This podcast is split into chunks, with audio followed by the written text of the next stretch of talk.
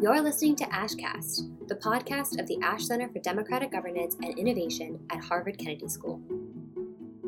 Now, the, the thing that I need to convey to students and to everybody else is some of the content of this. Right? One of the difficulties is there isn't, I mean, in my mind, it's all one discipline, okay, but the literature hasn't grown up that way. Okay? And a lot of the good stuff to read isn't specifically about public management, it's about all sorts of other stuff, right? Including design projects and individual abilities. What I do is I try to make it seem all of a piece. While public management has become widely spoken of, its identity and character is not well defined. Such disparity is an underlying problem in developing public management within academia and in the eyes of practitioners. In his new book, Public Management as a Design Oriented Professional Discipline, Michael Barzelay tackles the challenge of making public management into a true professional discipline. On Tuesday, October 15th, Barzelay, a professor of public management at the London School of Economics, presented his new book at the Ash Center.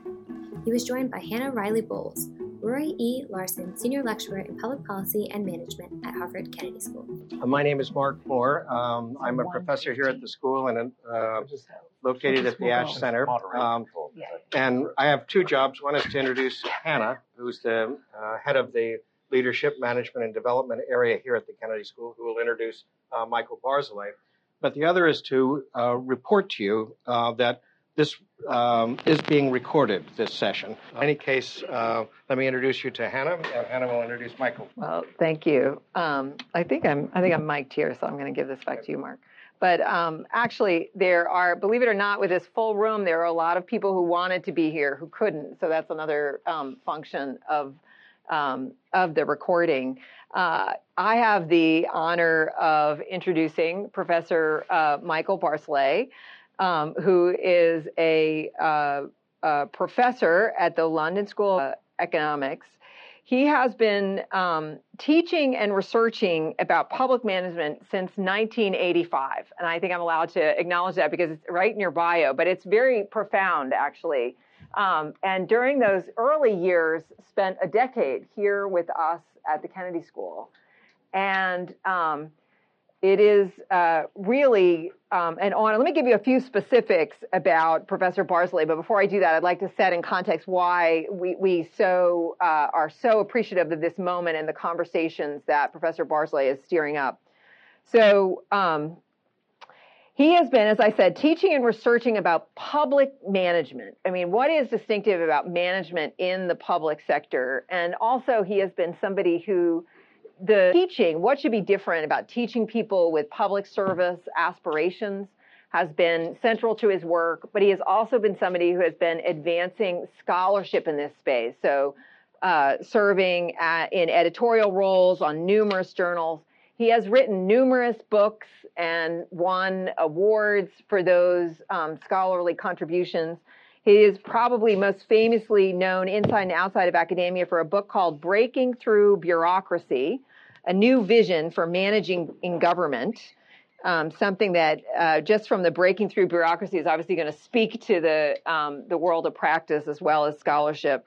Um, and today he's going to talk to us about um, a new book on public management as a design oriented professional discipline. And this is just such an important topic for us at the Kennedy School because we uh, this is truly an unfinished question. We um, we draw on multiple disciplines here at the Kennedy School.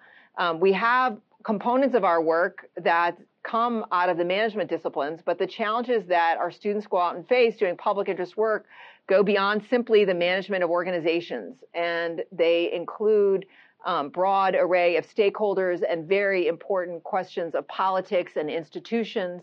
And so it is necessarily a, a, multidisciplinary and complex endeavor, and we are honored and appreciative to have you as a leader and fellow traveler in this uh, aspiration. So please join me in welcoming Professor.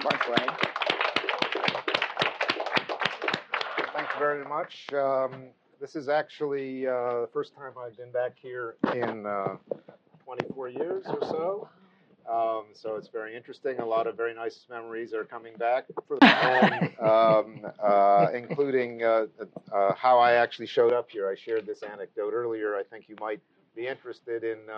Uh, it was Christmas 1984, and um, my father got up early and cut out a little ad from the New York Times uh, for an assistant professor uh, position uh, here at the Kennedy School in Development, it turned out. And my dissertation was close enough to that area in political science that he said, why don't you, you know, go get a job and apply. And so all that happened quite quickly, and I got a phone call from uh, Professor Ray Vernon, who was running the search at the time, and he said, "Well, I'm very impressed by your references, and uh, I um, However, we actually have in mind somebody who's going to get that job.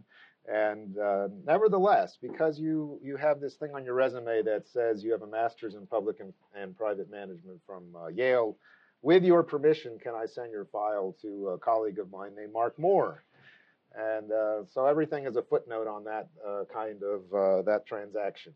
My other recollection is after giving my first class uh, in what was it, 101, I think that what, what, what it was. And one of the nice uh, students came up to me at the end and said, "Well, that was all very interesting. Now I can I deduce that you're 27."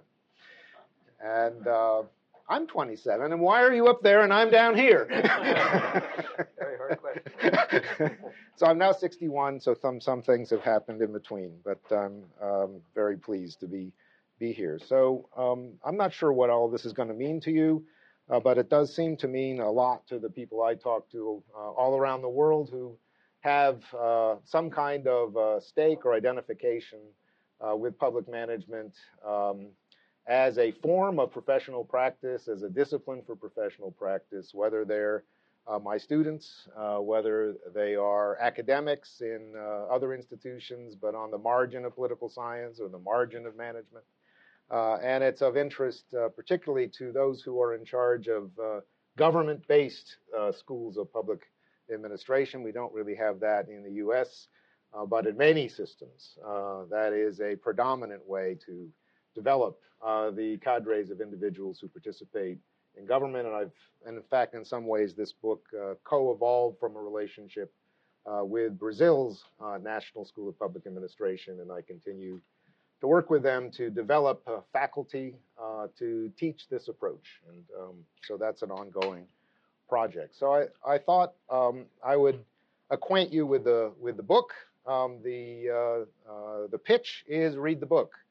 Um, the pitch is not buy the book, and the reason for that is the book is available free of charge. Okay, so if you have your uh, iPhones or whatever, all you need to do is uh, punch in www.elgar online. Elgar is the name of the publisher. Online, one word.com. Put in my name. You have to spell it right. E A R Z E L A Y.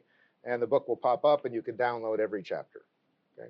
Um, uh, I hope you'll uh, do so, but I will not stand in your way if you want to buy a copy. So let me run through some of the characteristics of the book, and by way and, and, the way I sort of present it uh, in a number of places.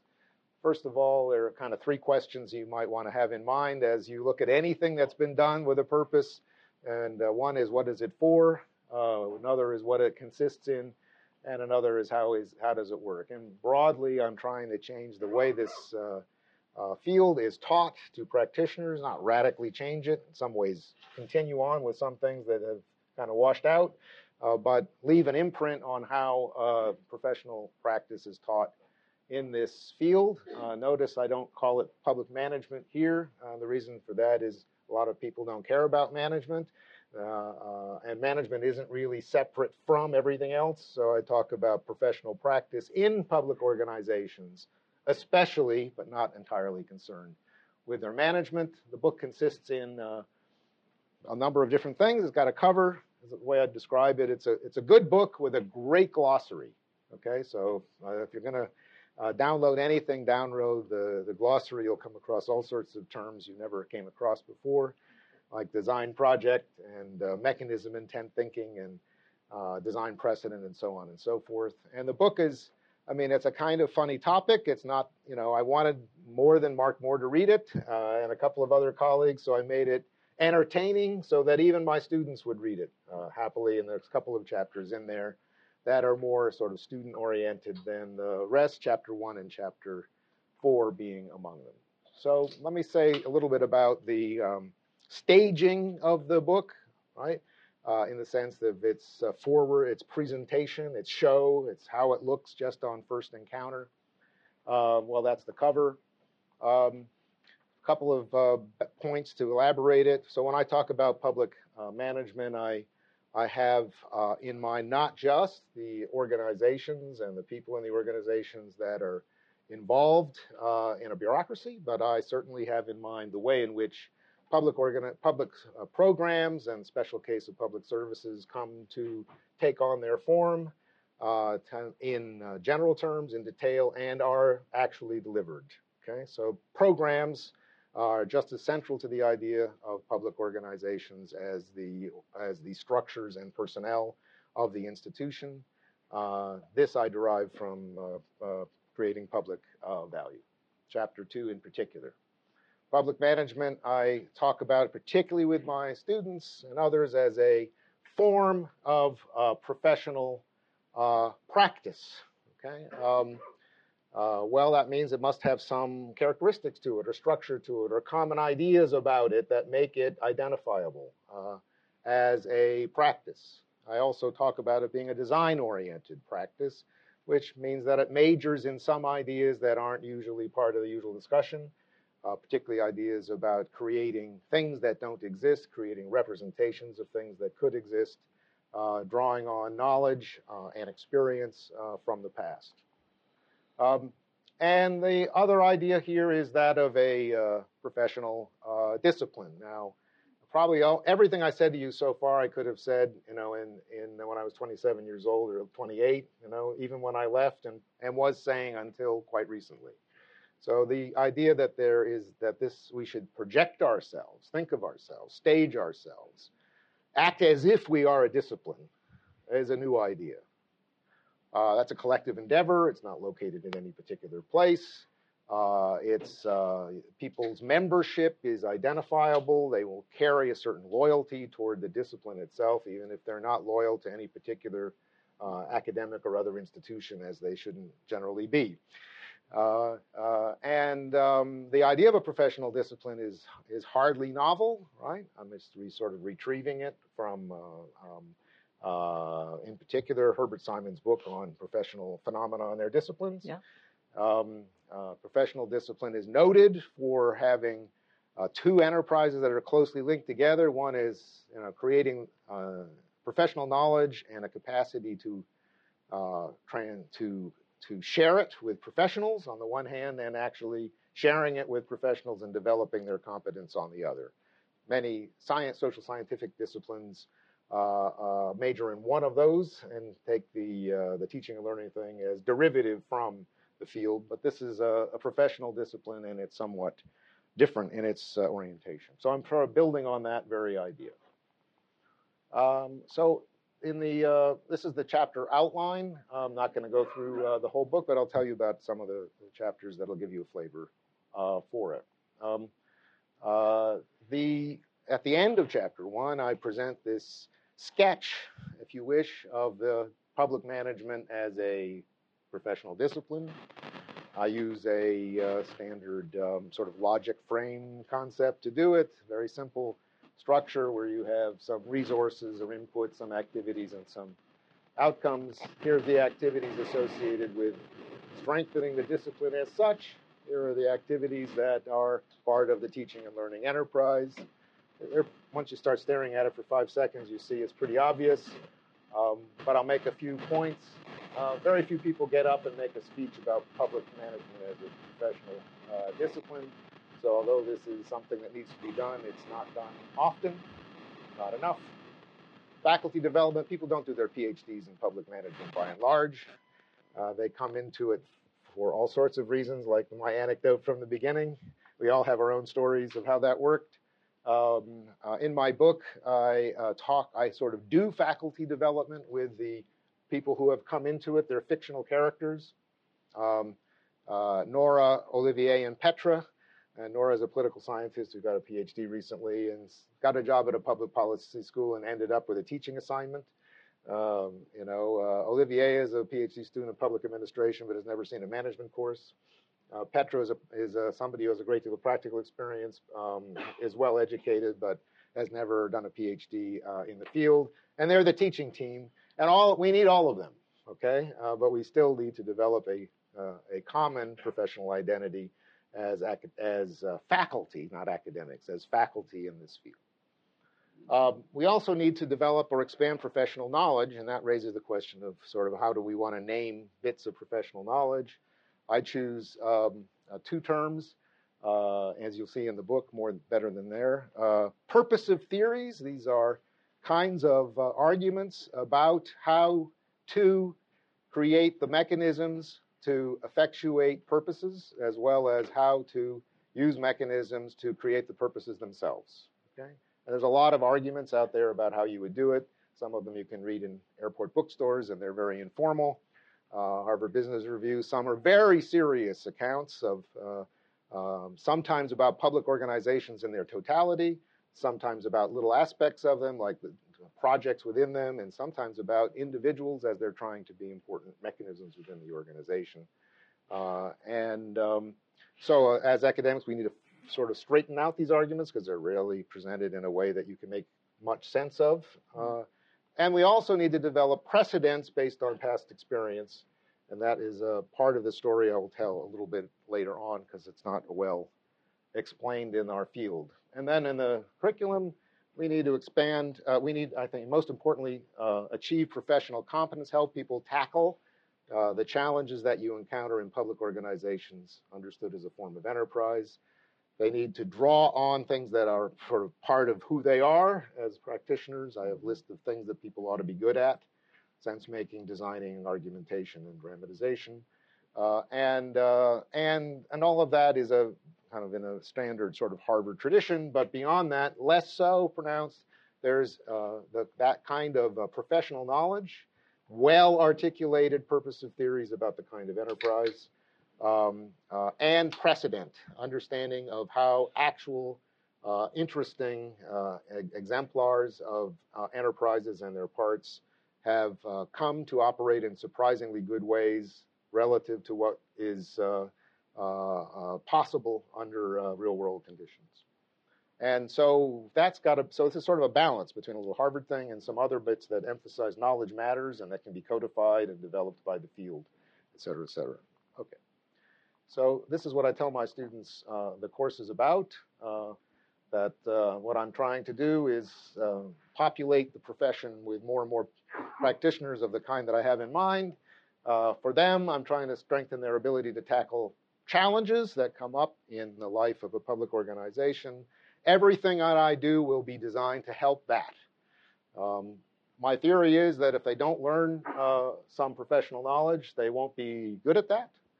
If they don't get experience using the professional knowledge in actual practice, they won't find it of much use in practice. Likewise, uh, uh, many come with relative deficits in, in imagining how you could create something new, not having a clear understanding of what a sound argument is about a practical question, and not really knowing how to put on a show that is uh, uh sort of convincing to others uh, about what the situation is and what they have to contribute to it. So everything I do is sort of trying to accentuate, to perform one or all of those functions. And that's an important message for my students because they think that a course is learning a subject matter, and learning a subject matter is mastering um, 10 topics, okay? Or three topics because that's all you're going to be examined on. I said, my course has no topics. okay, my course has functions, and everything I do is a mechanism to perform them. So I part, partly use the course to explain the ideas behind the course. Okay. Um, there's some history behind uh, all of this argumentation, and um, and I go into it in chapter uh, two. Basic argument is there's um, uh, there's been in history two main rival traditions within the professional discipline of management. Mm-hmm. A Harvard one that starts in 1910, okay, and as far as I can tell, is quite stable overall. Okay. Uh, uh, and um, and then the other major rival tradition has been known as the modern ma- modern management school, the mainstream of which tried to make the field of management as much like the field of medicine as was possible. Okay, um, this is clearly uh, laid out in a history of management schools by me, Mie Augier and uh, Jim March in a 2011 book, a complete eye opener of an account. Okay, uh, and the medical school idea was uh, okay if uh, we the, the, academics could do fundamental research on the, the organism of the the, the body. Um, um, from that, you could uh, teach the students the theory you could give them some uh, very specific ideas of how uh, to identify dysfunction uh, in an organism. Uh, and further, you could develop their skill in applying what you've learned case by case by case. Okay?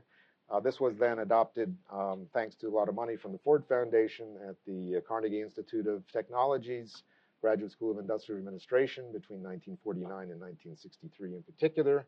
Uh, and they divided up the enterprise body into finance, operations, marketing, and so on and so forth. They developed fundamental theory of finance, fundamental theory of marketing. In the finance case, they in particular relied on economists recruited from the University of Chicago, who eventually got Nobel Prizes in economics for their work in finance. And all the rhetoric of learning your subject and then having a few cases to apply it to so you develop your skill comes from that tradition. I think that tradition is a problem uh, because I grew up in more the Harvard tradition, even at Yale.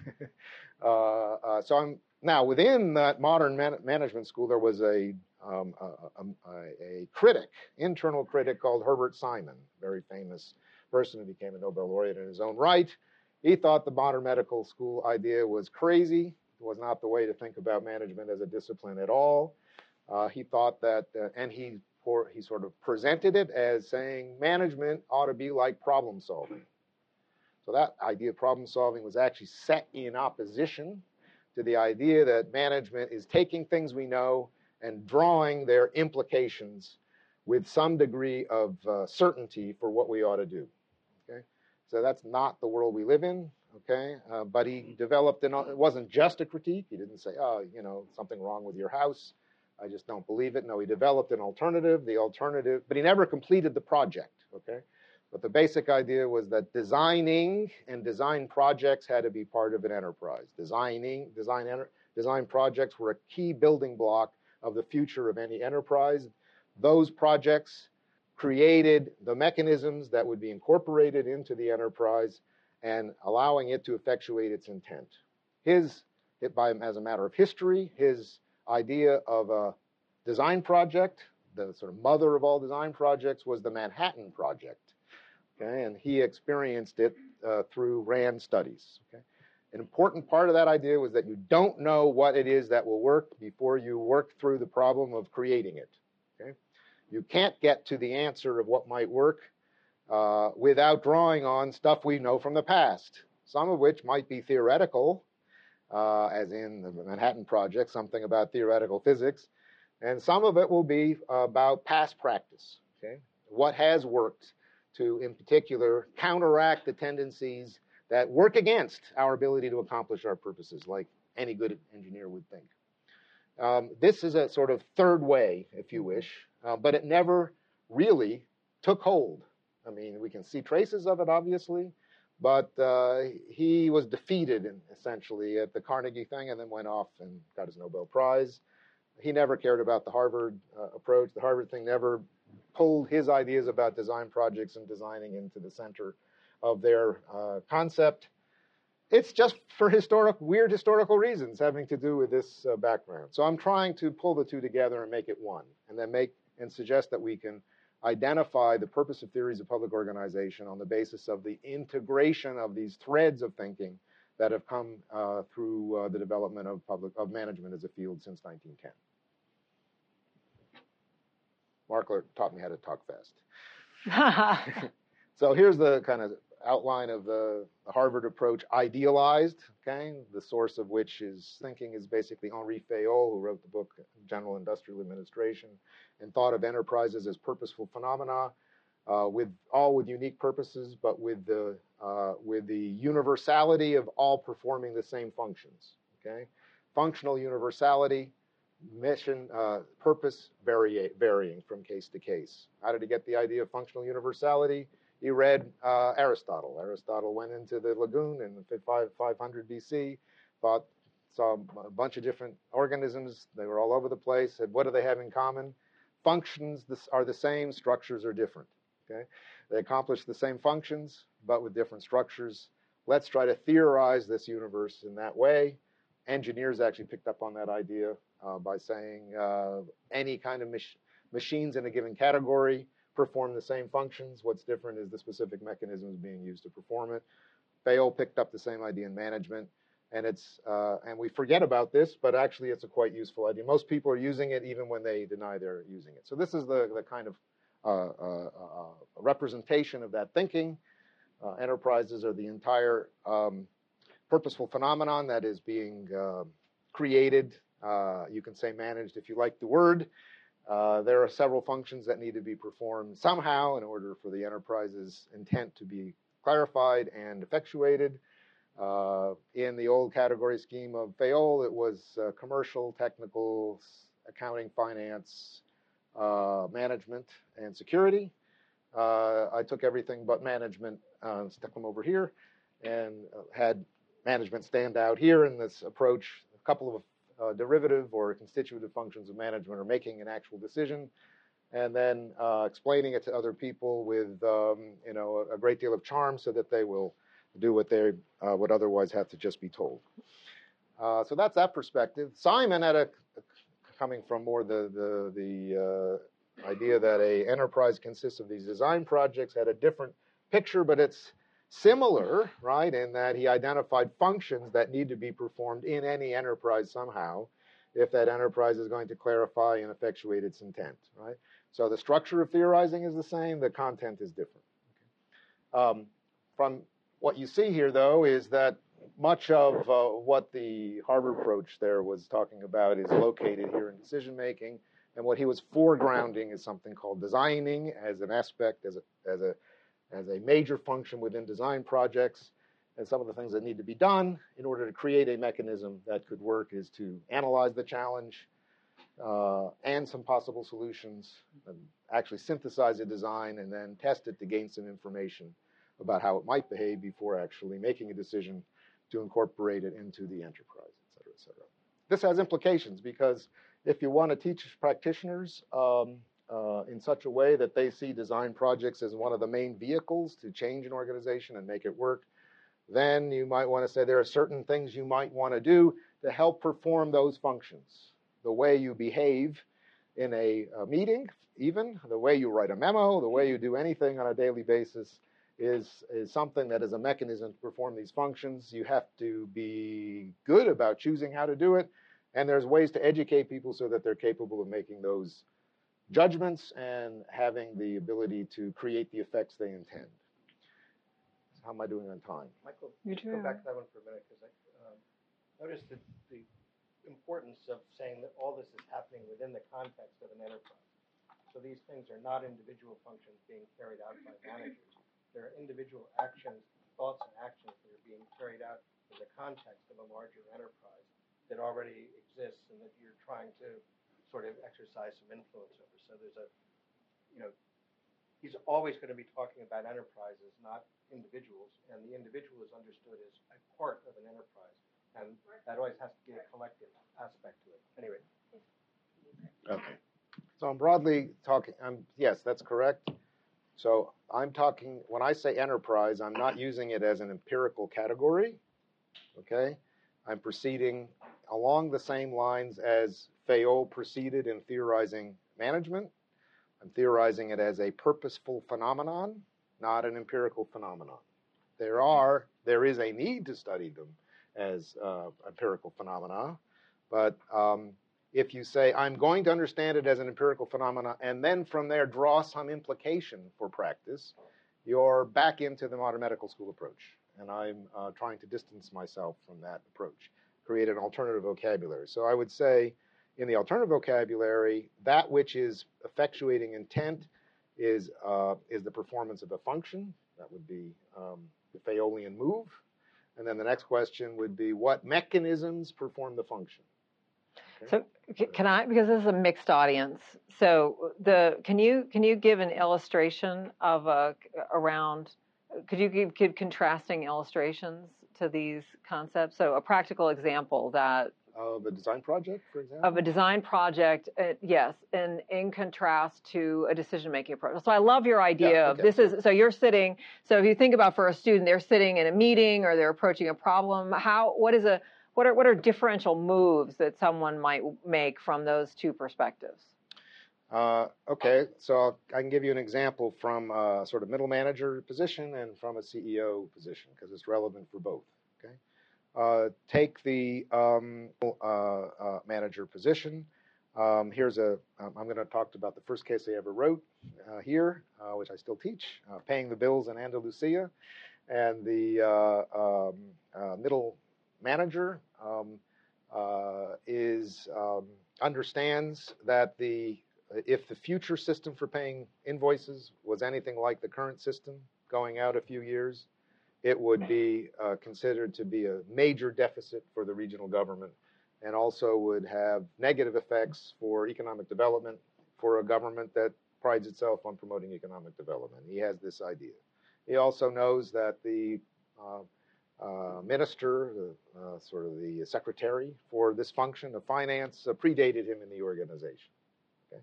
Um, he understands that uh, it's um, that the minister will have to have to own this idea in due course, okay, but doesn't have time to work it out. He doesn't want the minister to feel that um, he's going to work in ways that undermine him or undermine um, some of the commitments that he's made as part of his government. Okay? At the same time, he doesn't uh, uh, want to just uh, adopt best practice or something or else because this that wasn't the idea of this regional government. So the question is, um, and now this is not a matter of fact, this is a matter of how I teach it. Okay, what do you? What is the venue in which you would even raise the question of things being different in the future than in the past? Right. Okay. Well, I say, oh, how about a staff meeting? Okay. Uh, all right. That seems pretty straightforward. That's not that everybody has staff meetings, but it is a good practice. And the question is, what are you going to say? Now, the theoretical idea is this is a beginning, in fact, the fuzzy front end, if you want to use that language, of a design project. Mm-hmm. How are you going to present the situation and your relationship to it and your relationship to your boss within it in such a way that it creates the, the space to pursue the issues? Okay? And uh, I find that um, uh, usually this particularly students with less experience, uh, are clueless about how to conduct themselves in such a staff meeting. They will say, as good analysts, this is inefficient, okay? Uh, or some vocabulary of assessment of that general kind? And then it's and then I role play the, uh, the, the head of the department and dismiss this. You know, is everybody getting paid? Yes. Well, then how could it be inefficient? Okay. Um, anyway, so the question then becomes, so that the, if you adopt this idea that projects, design projects are a way to make change, then create through the conversation that what could follow from making the issue on the agenda is a project within which the boss has a continuing, if episodic, role. And that um, creates the space to begin to work on the problem, but it also reassures the boss that what's going to come out from this activity will not be out of their control. Okay, I can use my Air Force examples to talk about how Chief of Staff of the Air Force understood that if he was going to change the Air Force, he needed to have the new vision uh, plan be viewed as his, because in the air, in that kind of organization, unless people can say it's the chief's plan, doesn't exist. It carries no authority. On the mm-hmm. other hand, he wanted to have the ideas outlive him, so it couldn't be his plan. So here is a kind of contradiction. You know, things have to be hot and cold at the same time, right? Uh, short and long, present and absent, sort of Frizz kind of thing. So the project was designed to, to do that, to create content that other people owned, fit into an overall uh, uh, statement that he could visibly, could actually support and visibly seem to support. And so the, the, the project, as I call it, of uh, the global engagement planning serve that purpose. So it works for both sides. Can I just ask one follow-up question going back to Mark's idea? Just so this this as you're describing it could also be an actor who's working from the outside in order to influence the practice of government as well, or do you want to limit your theorizing to those people who are operating within the system, or you can also think about it incorporating people who are operating from a political perspective or from a social innovation perspective, how they engage people in those So, processes? Uh, I, I, I chose the term professional practitioner uh, advisedly, Mhm. okay, um, for a number of reasons. One is that, as far as I know, nobody wants to be uh, a manager, or certainly be called a manager. Okay? It's not an attractive verbal sign. hmm Uh, uh, and so I wanted to use something different. Okay? Um, I mean, I was, I didn't make this up. Friends of mine said, you know, I was teaching in management at Columbia and nobody wanted to take, and I had a required course on management. All the students hated it. I got bad ratings, and it seemed to be because they were being taught management and nobody wanted to be a manager in management school. And so we do have to deal with uh, these, uh, uh, uh, we need to sort of neutralize some of the cultural problems that stand in the way of uh, taking management seriously as a practice. And one way to do that is to uh, call you a manager. Okay. Um, but the other thing is it does allow, um, uh, and there's another problem. If you talk to people from different countries and you say, I'm talking about public managers, they say, oh, but we don't have public managers. That's not the discussion I want to have. Okay, that's an empirical.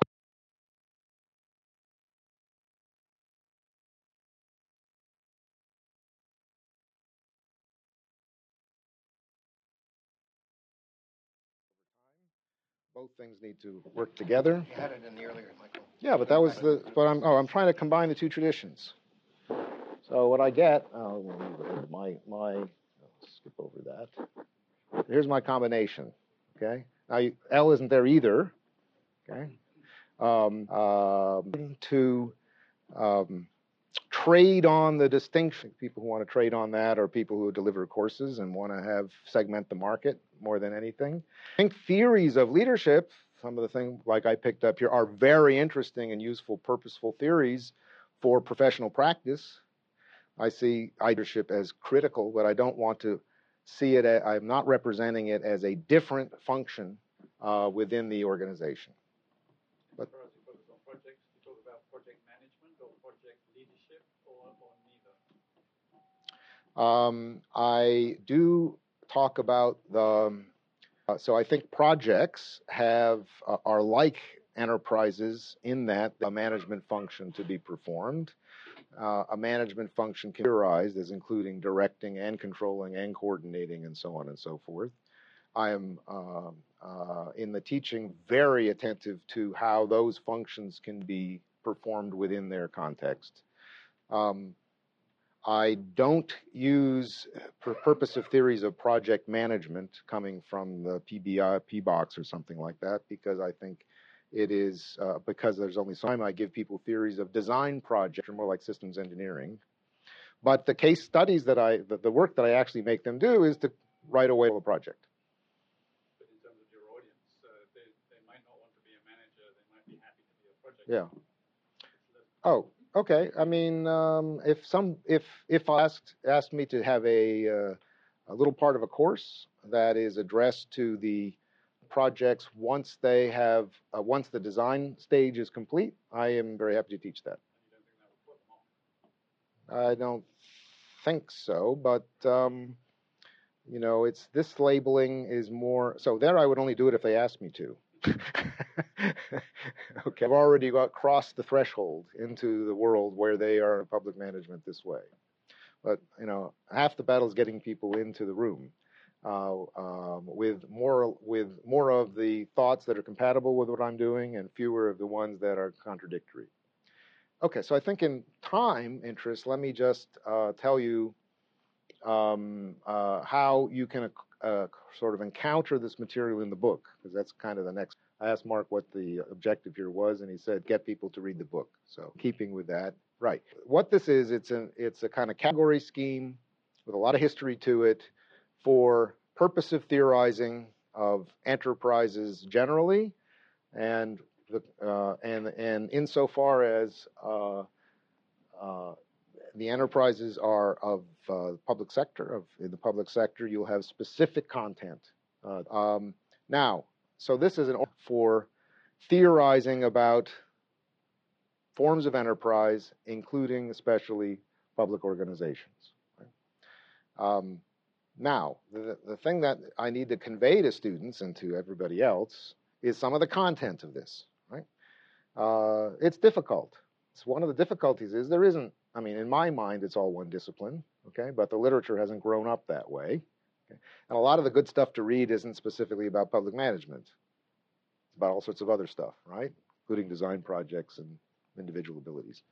So the, what I do is um, I try to make it seem all of a piece. This is not an unusual problem. Somebody has solved this problem.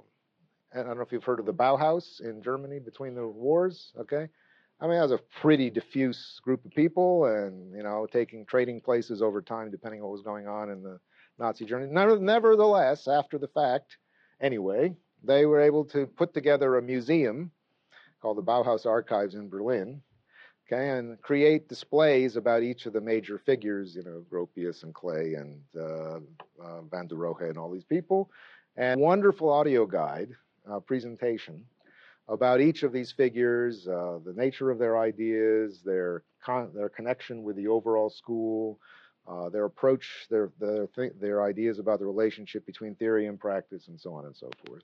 And it all seemed like it was of a piece. Okay, um, somehow I loved it. Anyway, sometime later, I decided that we should have a public management gallery, something just like uh, the uh, Bauhaus archives, except that it would be about public management. And so, chapter four is uh, a visit to the public management gallery.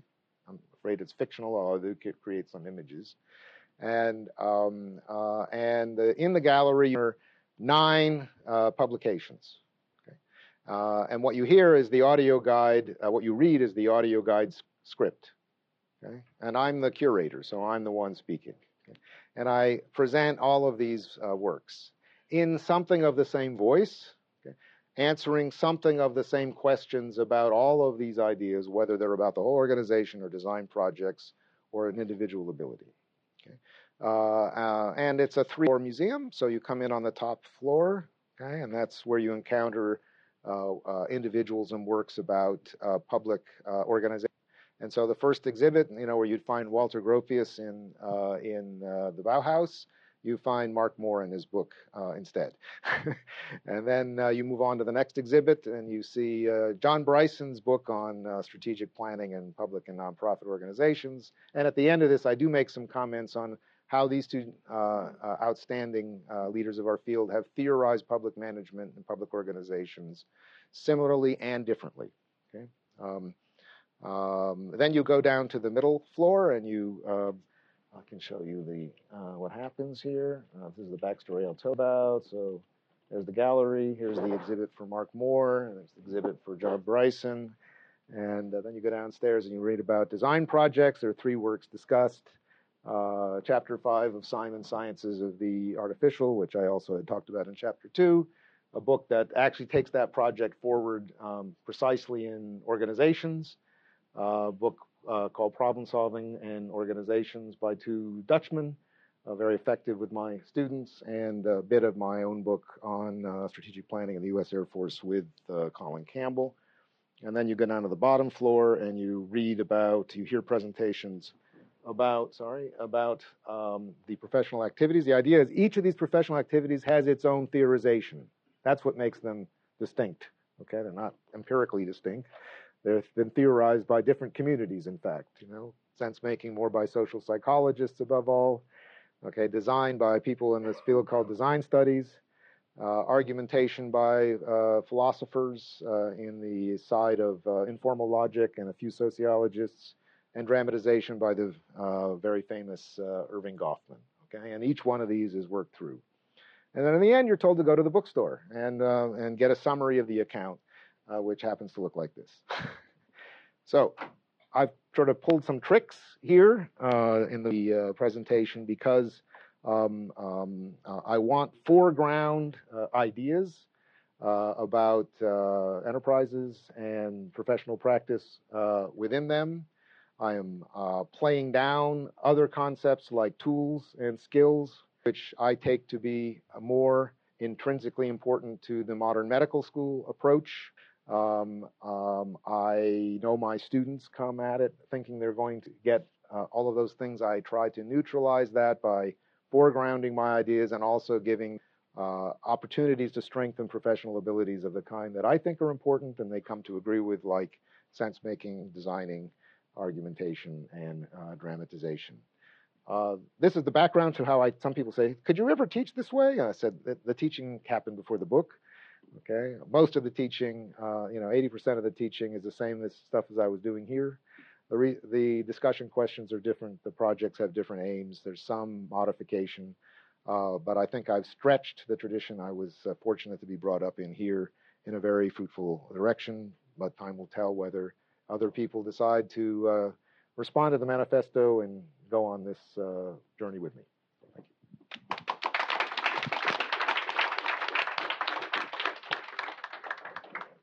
I think we should open it up to questions. Yours? Yeah, thank you very much for that, um, for that talk. I was just wondering, um, you seem to be very focused on um, the pedagogical value of thinking of public management design. Teaching better uh, because you're better able to articulate what it is that people should know and what it is that people should be able to do to apply that knowledge. At the same time, you spoke a lot about uh, the self-image discipline, and you identified several schools of thought.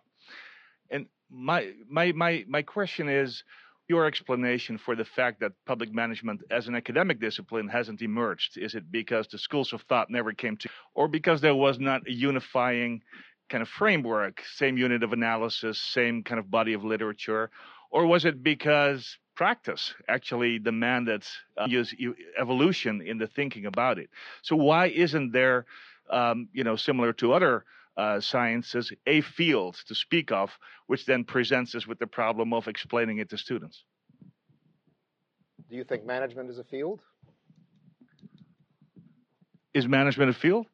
Well, I mean, you you used medicine as a as a as physics. You can think about many, and the question is, you chose this as a topic, and you said like it's fragmented. There's there's no yeah, kind but of I think shared the same, consensus. The same criti- the, what you've said about public management, you can say about management. It's not specific to public. Sure. So, uh, well, and so I think uh, part of our, so part of, I would say, one of the why this idea, this synthesis, is coming together now, as opposed to the past, um, uh, is that I have said we cannot just refer back to management, okay, as a discipline to get insight into how to develop our discipline. We have to we, we should I mean, that doesn't mean ignore management. It means mine the field of management in a way it hasn't yet been mined. Okay. Now, why am I, you know, why am I do, why am I doing this and nobody else? Well, I've had a series of strange experiences that have uh, uh, pushed me to do that. Okay. I mean, I was here and then I got didn't get tenure. I went off and tried to, you know, recreate my life. Okay, in an institutional environment that was uh, like LSE uh, very pri- more like the medical model. But I'm different, so I, I've got to do my own thing and justify it and make it work. Much like Herbert Simon was trying to do his contrarian thing in his environment. And further, I got to be head of the Department of Management at LSE for a while and got to see how crazy that field is as a as an institute. Did you say you feel it's coming together now? In my head, it is. Right, yes. And and if you looked at the and I you know and I I have a campaign here. It's a manifesto book, right? I spent you know two weeks coming up with my my people I wanted to have read the book. I sent them uh, um, um, a message. I told them it's open access. If you don't read it, it's not because you you know you're not you're running out of money. And you should see my my mailbox that says incoming responses. Okay, um, it's exciting. Um, time will tell, but it's there are I do have mechanisms to push it further. This is an example of it. Michael, this is very refreshing. Um, I see what you've been up to since we worked together. Yeah, it's a long time ago. yeah, it was a long time ago, but um, I'm just curious. This assumes an authority structure that flows downward, and I'm wondering about if you've looked at self-governing organizations, um, representative organizations that have um, an explicit political life as well as an operational life um, and how how this approach might be useful in trying to understand function and dysfunction uh, in that setting, in which there's a lot of dysfunction. Well, I I don't actually see the the prem. I, I, deny the premise, but I think it's still an interesting question. Okay, um, uh, so how would you how would see something in here? Um, first of all, I would uh, make a little move in my mind and think of the um, uh, mechanisms that are created through like this as including uh, dramatic performances, not just systems and not just plans. Okay? Because um, uh, now, why is it that we haven't thought of mechanisms as much as dramatic performances as Goffman did? Okay, they certainly have all the intricacies. It's just, well, in management, we talked about plans. And in uh, Simon, he talked about systems. None of them were seem to be. And the background story there is that, according to March, sociology was kicked out of the uh, Carnegie School uh, by 1960, and you were left with economics and psychology. Okay, and uh, um, and uh, Harvard thing was there, but very informal. Right, so.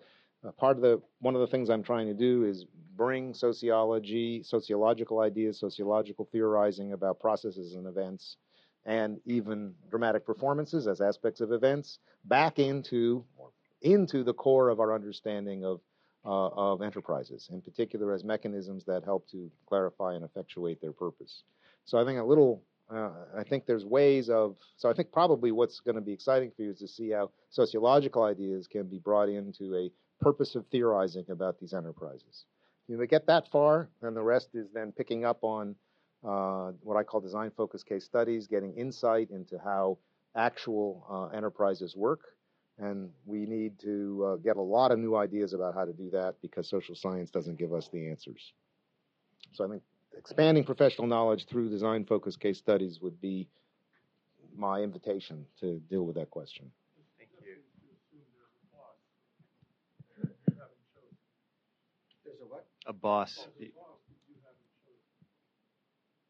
Well, you know, I'm saying, you know, uh, what I would say is that I'm trying that constitutes to reflect that kind of a, a, a, a, kind of archetype situation where issues of authority are not resolved but get resolved in certain ways.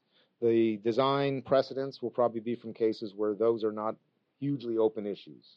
Okay, you could expand those. Okay, and I would just say, fine. I'm just giving you the measure of uh, or marker of this being a professional discipline, of public management. I think this idea of a design-oriented professional discipline ought to be um, stolen in all sorts of other fields, whether they're in uh, other aspects of public administration, like uh, program planning and evaluation, uh, or other aspects of public administration, like uh, um, uh, public law and uh, and administrative law, or in fields that are outside public administration. The idea of a design-oriented professional discipline. Um, um, for many professional disciplines, and then would have been more available if Simon had finished his work. Uh, a quick question about well, as you know, I think some of us here are designing a new leadership course, and part of the be- this, the way we're design, d- dividing it is about the stuff and the systems out there, and then some personal reflection. And I notice that you've talked about you know the importance of dr- being able to dramatize the situation and argumentation, and even that book there about the presentation of self in everyday life. I'm just curious how you how you balance that in your course, that d- distinction between your individual development as a public manager versus the ability to engage with the external systems effectively? Are they intertwined? Are they separated? I'm just curious about how you manage that. So I think it would be um, inter, intertwined. Uh, let me give you a, uh, a concrete example, I suppose, from a case that also comes out of the Air Force uh, book. Um, now, organization that big is a little complicated, okay? Um, so the the case is about the futures games. The futures games were a formal mechanism to theorize the future of the Air Force and to provide um, a picture of what the Air Force could look like in detail if its strategy shifted from one way of uh, pursuing defense against another. And so the case will talk about the substance of that new idea, operational um, uh, concept. Um, and then I asked the students uh, to, to take on the role of the colonel who was in charge of this project for the briefing of the chief of staff. Uh, and I asked them to role, you know, figure out, role play this if I have time. Uh, then I show them an actual video reconstruction of the uh, of that presentation, what they uh, did with what he did, and then we look at some of the uh, issues that his uh, why it's different, and I would highlight, um, um, I would say, handicaps that he faced in conveying these ideas to the chief of staff in a setting where there would be losers if the chief of okay, and um, we look at exactly moves he made in his argument at critical times in order to neutralize the tendency of others around the table to, uh, uh, to claim that what he was saying is unrealistic or not well thought through and so on and so forth. So that I use that to talk about effectuating ma- major change in an organization and also how to uh, put together or, present an argument uh, in a dramatic way uh, to have the effect you're looking for. So I'd say it is all wrapped together in the way I teach. And I usually sometimes get him to be there to comment on what they do. And, and the best of all classes, I had him and uh, a professor of rhetoric both comment on what they had seen. But that was Thank you. So the Harvard case method had had a very distinct and clear role in the Harvard approach, right? So Harvard slash Simon slash Barzelay slash and Son approach. Well, I think um, I think the basically the same roles, okay, um, uh, but I'd add some. I wouldn't be away. Okay. Uh, one is um, to use cases uh, as to analyze them after the fact, uh, not as challenges that uh, remain to be tackled, but as precedents for uh, mechanisms to that deal with particular challenges. Okay, so this question, for example, um, how do you take a, a particular challenge? Um, you have a representation of the future Air Force that has immunity, but at that moment has no standing within the leadership of the Air Force. If the if the organization is going to be different in the future along these lines, that gap has to be bridged. Okay, give people the challenge, and that's a standard action forcing kind of case. And after the fact, you can spend a lot of time, so to speak, said in the order he said it. What was it about the fact that he embedded clips of some of the generals in his presentation, making in in time comments on it. What was the role of having those people also at the table uh, in the meeting, so so that he didn't have to make the argument, he could get the peers. You know, so after the fact, you can ask what made it work, okay, and then you could introduce a, a vocabulary of Asian within the design of a system. So, for example, in bringing in the other uh, high level, you know, former chiefs of staff and so and so, so and so in the meeting, you are activating a mechanism of homophily to get so that because the, it's more likely that the chief of staff would be glad to be seen to be listening with particular care to his peers than to his uh, colonel. So, so I would say go further okay? And don't just look at ex ante with a story on the back end, but actually look at the experience and try to discover the design in it. Okay? And that's what I think a lot of research should do too. Does that help? Does that get at your question? I mean, that's something that's different, okay? And the, and the rest is sort of tweaking the discussion questions my knowledge is a bit old here, so maybe you do. Maybe we're all doing the same thing. Maybe he'll send a few over. That would be great, and we'll have a discipline. I may be paraphrasing. I may be paraphrasing or oversimplifying what you said, but I think I heard you say that in a management school, students didn't want to take a course in management and didn't want to be called managers. So, what did they want to be called, and what did they want to take courses in? Thank you. Entrepreneurship and finance and maybe some change management. I mean, I taught a course at uh, Yale, and the student said, I, I, didn't know how to read an organization chart. They had no idea how to think about organizational control as a process. Uh, they knew about change management, um, uh, but it was an eye opener to me. Uh, so, um, so I have a question about the sort of larger by, organizations. Um, I guess sort of thinking about the nation, uh, nature of design, we often think of a designer being outside of the thing or the system that they are trying to produce or design. But it seems like in your discipline, you're more interested in the ways that sort of actors internal to a particular organization can sort of help shape and help clarify once again the sort of ends that are being um, uh, uh intended or realized. And I'm curious what you think of as the discipline you're interested in, um, how it treats the sort of external decision makers or, dis- or internal quote unquote designers who might be sort of setting organizational ends, goals, perhaps sort of I don't know outside of the Air Force who might be sort of influencing what the end or goal of something like an Air Force might be. Um, and is that the sort of domain, or does that actually is that relevant to the discipline you're interested in? Um, I hope, hope, that question makes sense, but yeah, yeah. Um, uh, so I think it is um, entirely um, was more that external perspective, and the second was more the internal perspective. Um, um, and I'm in my when I you know had to leave here, I became a political scientist. I did studies of the policy process and as a political scientist. And so the idea of uh, influencing the policy process, the identification of issues, the the rank of issues, um, uh, intervening in ways that accelerate the presentation of alternatives, um, uh, finding the right moment to cut the conversation off and make a choice. All of that is part and parcel of who I am as a researcher. I've tended, just in my own mind, to say that's me as a political scientist, and this other stuff is me as a public management person. But if people say that it, you know, it all should be all part of one piece, I'm I'm okay. I think it would dilute a little bit the identity of. I think it would cut against my uh, function of strengthening the identity of the discipline. In particular, uh, it would leave uh, somewhat marginalized the people from administration. And so when I work in Brazil, for example, I got to pull people from administration uh, and from political science. And if I highlight that too much, the administration people might go away. But I have no. Uh, um, I think it's important to the prof- knowledge. Uh, I think it's very important professional knowledge. Um, I'm not sure I would make it critical to my presentation of the idea of the discipline. So I think it's presentational more than anything.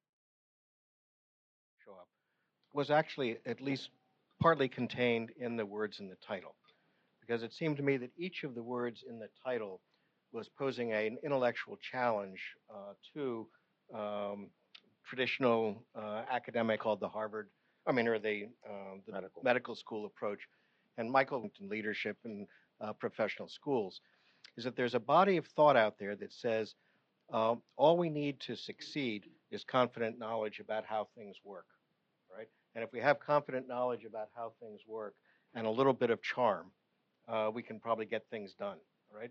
And I think all of us who teach about management and take the challenge of management and leadership seriously know that that's false. That charm isn't the thing that causes things to happen in the world. Uh, that we're acting under situations of extraordinary uncertainty, that we're having to invent things as we go along. Uh, we're uh, doing that work in our own mind, but we're also typically doing it in small groups and hoping that those small groups have levers that reach out to large numbers of other people that will engage them. And so that's the reality of the world that we're engaged in. And we know that's the reality of the world because that's what we see in our cases and that's what we study and stuff like that. So the question is, is how could one acquire some degree of um, mastery or professional competence in facing up to the reality of that task, right? Does that make sense? And so when Michael comes along and says, we've been thinking about this all wrong, uh, what we really are is we're not a social science. We are a uh, design oriented, number one. And I think to myself, oh, I feel so liberated by that because now I can see that there's a role for imagination, for resourcefulness, for uh, invention, for um, incorporating the concerns about values and what it is that we're doing, as well as simply uh, using knowledge, right? So uh, to be liberated to be a designer rather than a technician right, feels spectacularly good to me. All right, so that so thinking about it as a design-oriented activity feels really good. But then coming back as there is a profession out there, and what we mean by a profession is that there are people with real jobs facing concrete particular situations that we don't have a lot to tell them about how to solve effectively, at least not in the concrete form that uh, we know this works, so do that. We don't, we don't know that. We, we know have an idea about some things you could try and an idea about the diagnosis that you could do that would tell you whether they would be likely to work in this particular situation. But um, but there are people. And we have precedents. We have precedents. Uh, going to get you sometime to unpack what you mean by precedents. Chapter right? six. All right, I'll look at it in chapter six again. Uh, So you go after that, all right? Uh, so it's there's a profession, it's a real thing, it's important, people do it, uh, and we have to help people get better at it. And then the idea that there is, in fact, a discipline. And the discipline, as Michael said early in his talk today, it isn't a discipline in the sense of an academic discipline. He said we don't want to be called academic faculty, right? But it is a discipline in the sense of taking a kind of uh, moral and intellectual responsibility for the work that you're doing and doing it as carefully as you can and coming to know what it looks and feels like when you're doing it carefully, right? And I think that's the thing that, uh, and then instilling in people the desire to do it carefully rather than to uh, toss it off as, oh, well, somebody else will take care of that or a little bit of charm will uh, uh overcome the situation. It is hard, intellectual, emotional, creative work that uh, always engages uh, managers. And so when I when Mike saw Michael waving this banner that said uh, professional or design oriented professional discipline, I thought somebody was speaking, uh, pouring water on a parched piece of my soul. Uh, and I thought, yeah, that's what we've been about. And so I'm very grateful to my friend Michael for uh, doing this work. And I can think of no better closure to this session. Please join me in thanking.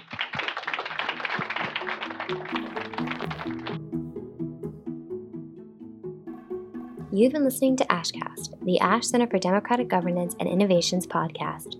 If you'd like to learn more, please visit ash.harvard.edu or follow the Ash Center on social media at Harvard Ash.